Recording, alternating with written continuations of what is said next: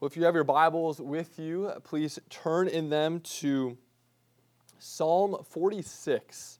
Psalm forty-six.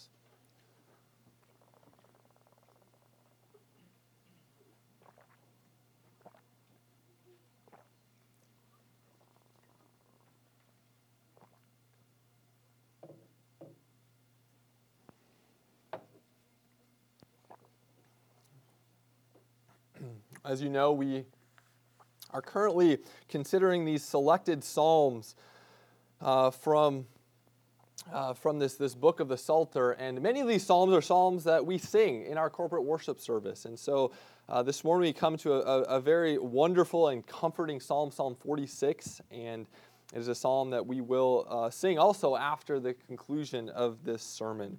So Psalm forty-six, hear now the word of our God. To the choir master of the sons of Korah, according to the Alamath, a song.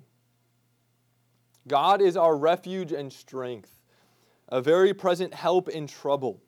Therefore we will not fear, though the earth gives way, though the mountains be moved into the heart of the sea, though its waters roar and foam, though the mountains tremble at its swelling. There is a river whose streams make glad the city of God, the holy habitation of the Most High. God is in the midst of her. She shall not be moved. God will help her when morning dawns. The nations rage, the kingdoms totter. He utters his voice, the earth melts. The Lord of hosts is with us. The God of Jacob is our fortress. Come. Behold the works of the Lord, how he has brought desolations on the earth. He makes war cease to the end of the earth. He breaks the bow and shatters the spear. He burns the chariots with fire. Be still and know that I am God. I will be exalted among the nations. I will be exalted in the earth. The Lord of hosts is with us. The God of Jacob is our fortress. Well, the grass withers and the flower fades, but the word of our God stands forever. May he write this word upon our hearts this morning. Well, the great reformer Martin Luther lived in a world that was filled with turbulence, uncertainty, and trouble. Not only was life in the late Middle Ages difficult, it was uh, a life that was filled with disease, death, a life uh, void of, of many of the modern comforts that we take for granted today. Uh, but furthermore, Luther was, was going against the very order and structure of the Western world as he defied uh, the papacy in his, in his day. This, of course, would have been a, a very disorienting uh, experience, an experience that probably made him feel as if the world was giving way underneath his feet. Now, Luther lived uh, and viewed the world in a theocentric way. He acknowledged that God was sovereign and that, and that he, God was the creator and preserver of all that exists. Uh, the world was not merely um, the, the work of natural, natural forces. God was intimately involved in his creation. Underneath God's sovereign reign was a devil who was who is prowling around like a roaring lion, seeking someone to devour, as Peter says. And Luther had a very vivid, vivid understanding of this spiritual warfare. In fact, it's reported, we don't know if it's um, if it's uh, apocryphal or not, but when he was translating the Bible into the German language at the Wartburg Castle, he threw his inkwell against the wall as a, an attempt to fight off the devil. So, of course, Luther was facing uh, much external and physical opposition, but at the same time, he knew behind this physical opposition was a spiritual battle. Now, Psalm forty-six is a psalm of comfort and confidence in the Lord during those times when it feels as if the very footing beneath our feet is giving way.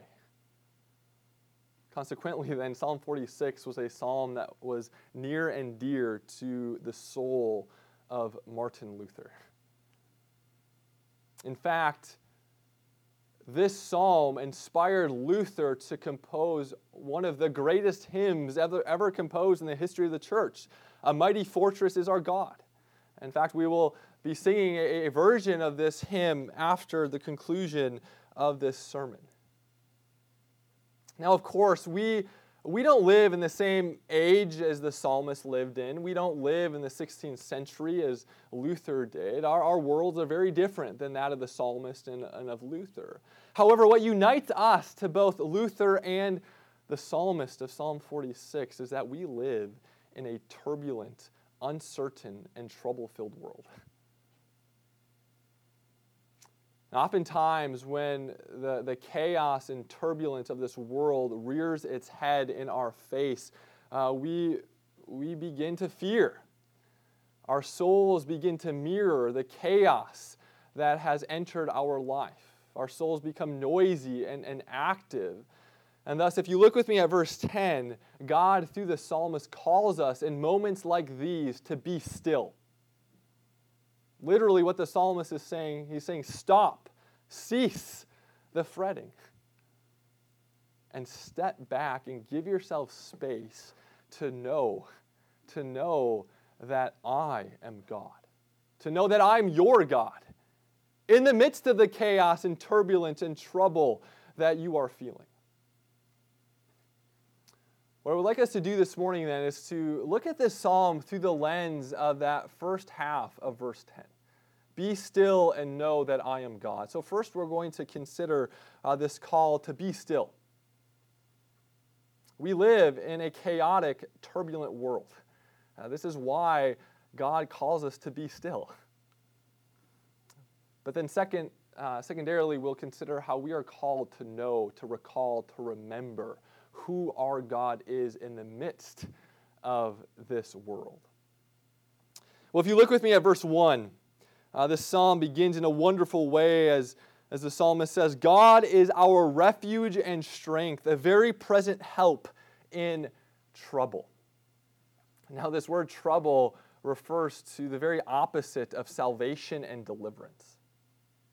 What do you think of when you think of the opposite of deliverance? The opposite of, of salvation.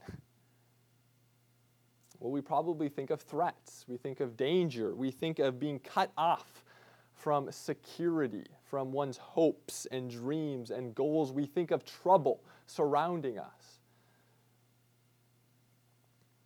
Now, the psalmist be, uh, continues in verse two and says, therefore, we will not fear, though the earth gives way, though the mountains be moved into the heart of the sea. Boys and girls, imagine that. Imagine the mountains that surround us, uh, where we are at here in Washington. Imagine those mountains being, being uh, uh, taken up into the heart of the sea. That would be a terrifying experience. Now, John Calvin, as he interprets verse two, he says that the psalmist here is using hyperbole. And in the Old Testament, the sea is a symbol or a picture of chaos and judgment. This is why uh, we learn in Genesis that God destroys the earth with the waters of a flood. This is why God destroyed the Egyptians through the waters of the Red Sea. In the Hebrew mind, water, the sea, uh, this was, it was a scary place. It was chaos. It was judgment. Furthermore, mountains were a symbol of stability. It's sort of the opposite of the sea. This is part of the reason why God's presence is depicted as existing at the top of Mount Zion. And so you have sea as a picture of chaos, and you have mountains as a symbol and picture of stability. And so here in verse two, the psalmist is, is referring to those times when the mountains of stability in our life are swallowed up with the chaotic waters of uncertainty. Think about the things in your life that you depend upon, the things uh, in your life that you look to for security, for stability. You might think of, of your finances. You might think of having an emergency fund, having retirement, having a certain income. That gives you stability. It gives you security. You might think of the talents, abilities, or education that you have that allows you to earn that income. You might think of the ability that you have to think, to move, to operate, and, and thus to, to just enjoy the common blessings of this life. You might think of the relationships that you have, the community that you have that serves as that social capital which allows you to absorb the blows of life. You might think of your family, your marriage, your children. You may think of the health of your of yourself and of your loved ones. All of these things are things that, that we look to for stability, that give grounding underneath our feet. Now, what happens when you lose your job? What happens when you have an accident, when you have a diagnosis, and thus you are disabled and unable to work, unable to enjoy the common blessings of this life, unable to move, to operate, to think? What happens when a loved one gets sick and, and dies? What happens in, in those moments? Well, those moments feel as if the, the mountains, the mountains of stability in your life are being swallowed up by the chaos of the sea. Those are the moments when it feels as if the very sure, the sure footing that used to exist underneath your feet is gone. Those are the moments when you feel like you're flailing in a storm at sea. If we're honest with ourselves, each and every moment we live, there is the real possibility that th- these things that we depend upon, these things that we look to for security, could be gone. In fact, if you think about the amount of things that could go wrong in your life at any given moment, it's a wonder that we, we have any sanity at all. We have very little control over these things and our possession of these things that we look to for security and for stability.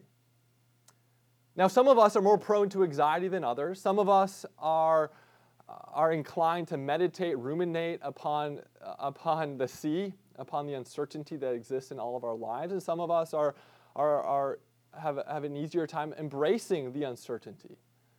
But at the end of the day, when the flood waters are released into our life and swallow up these mountains of stability, it oftentimes leaves us in a place of, of fear. It leaves us in a place in which our inward man, our souls, our minds, our noisy and active. Our souls mirror the chaotic waters that have entered our life. And therefore, it's in, in this context that the psalmist, or God through the psalmist, says, be still.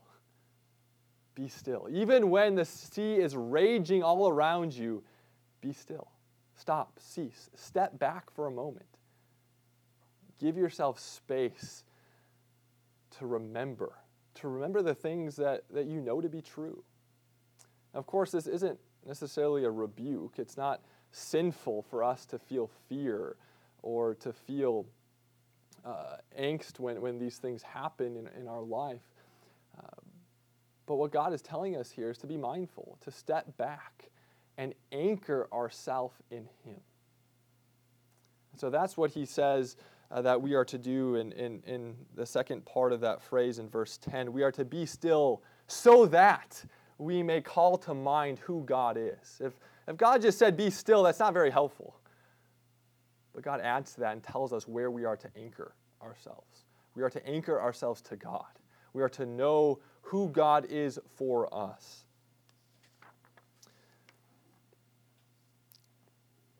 Well, what are we to know about this God? This, uh, God, through the psalmist, calls us to, to know, to know that, that I am God. Well, what are we to know about this God? Well, first, we are to know that He is with us. Three times in Psalm forty-six, we hear this promise that God is with His people. So if you look at verse one, we read that God is a very present help in trouble. In the midst of the sea, God is present. Verse seven and verse eleven, we read that the Lord of hosts is with us. We are to anchor ourselves upon this promise. God is with His people. Now, how is God with us? Well, you'll again notice in verse seven and eleven that the title that the psalmist uses to refer to God is this title of Lord or Yahweh. Uh, it's Lord in all caps. This refers to how God is a God who has established a covenant with his chosen people.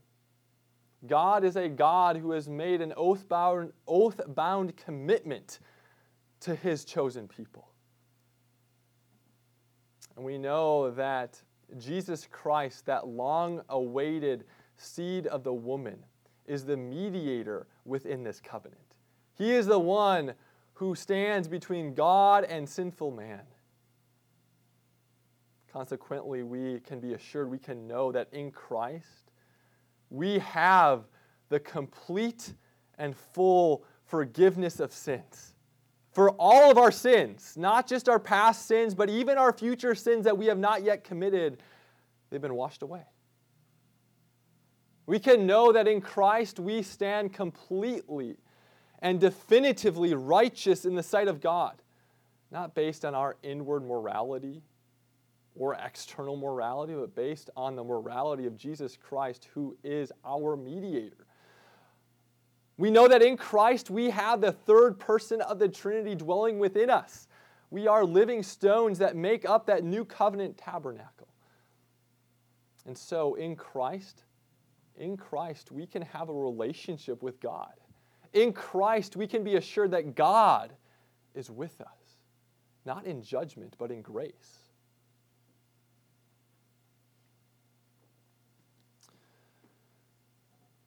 Now, this promise of God's presence, it doesn't mean that, that, that the trials, the tribulations, that the sea will reside, it will go away. Uh, God's never promised us an easy life. God's never promised us a, a suffering-free life. In fact, if you look at verse verse two, this whole psalm, this whole psalm is, is about confidence and comfort in the midst of the trouble. So in verse two we read, "Therefore we will not fear though the earth gives way."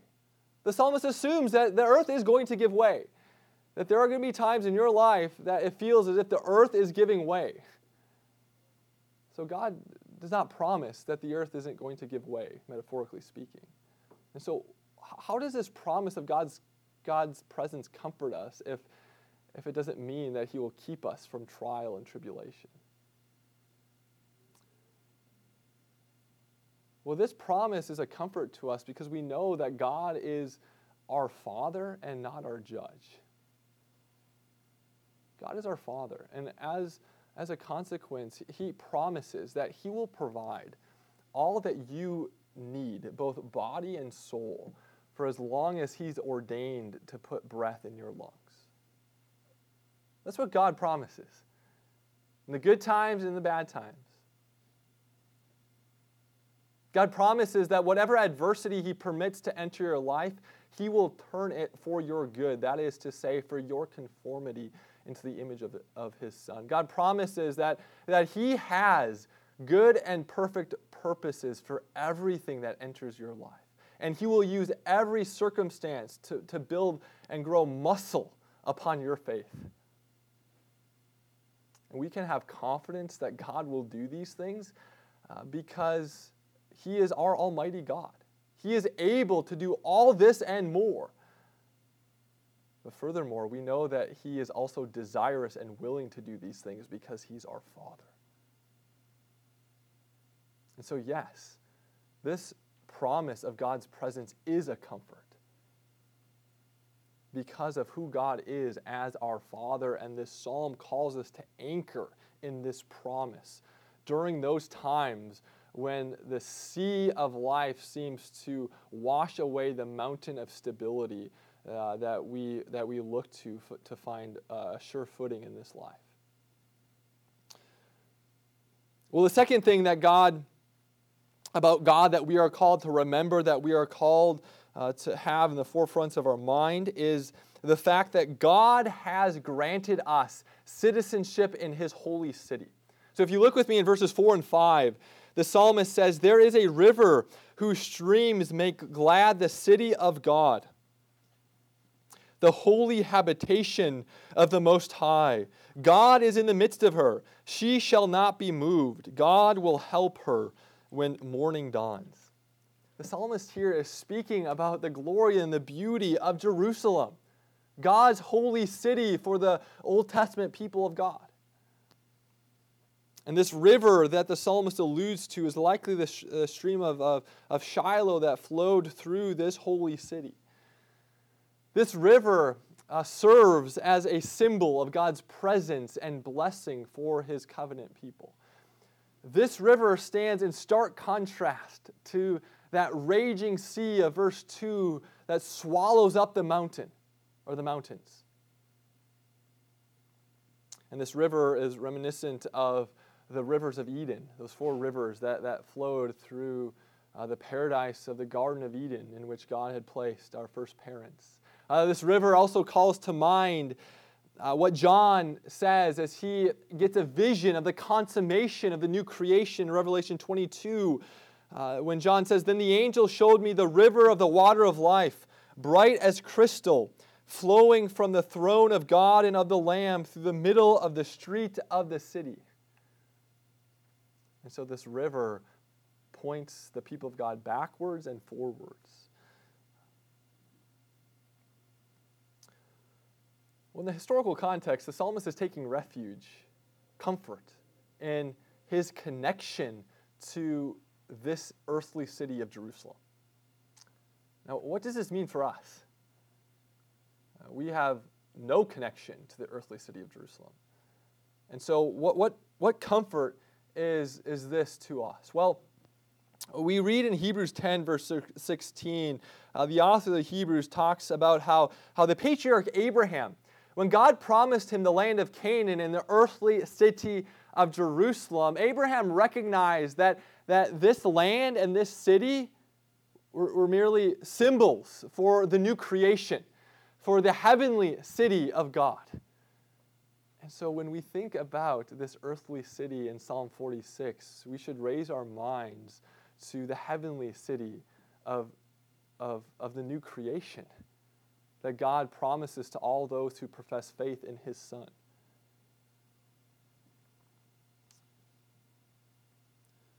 Uh, Revelation uh, uh, twenty-one uh, continues to, to speak about this consummation of, of this new creation, this heavenly Jerusalem, and says that this new creation will be an age in which the sea will be no more. So yes, in this age, verse two is a reality. There are many times in which it feels like the chaotic waters of this life uh, erode away the securities that we look to, the stabilities that we look to.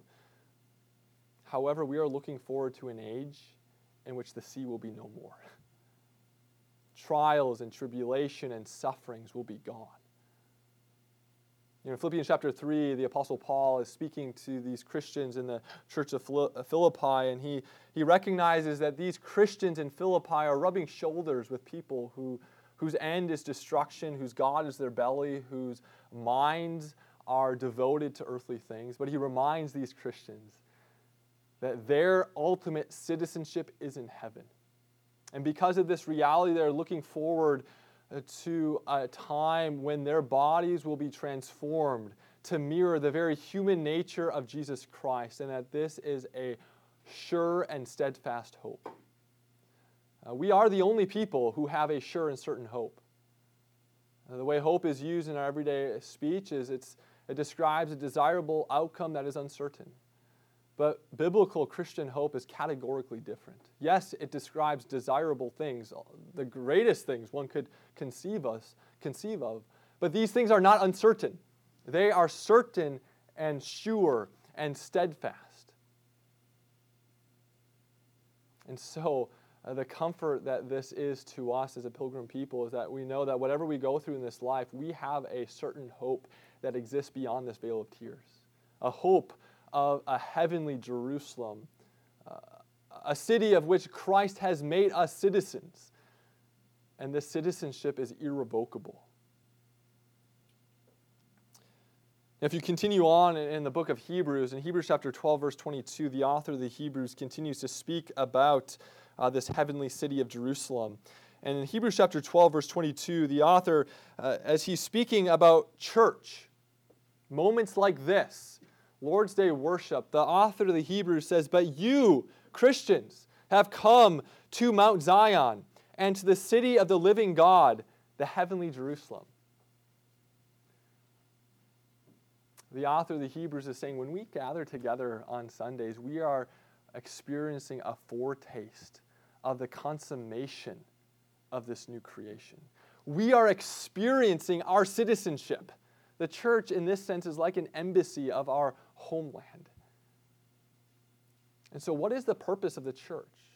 What is the purpose of our services together? Well, it's to remind you of where your refuge and strength truly lies. It's to remind you that even though the, the, the stabilities and securities in your life may give way, there is one mountain that will never give way. God is our refuge and our strength, and He promises to be present among us. He promises that we will one day be where Christ is. And these are the promises that we are called to anchor ourselves to in the midst of the storming and raging sea that we experience in this present evil age. So, congregation of Christ, be still and know that God is your God, your present God, who has granted you citizenship in His holy city. Let us pray.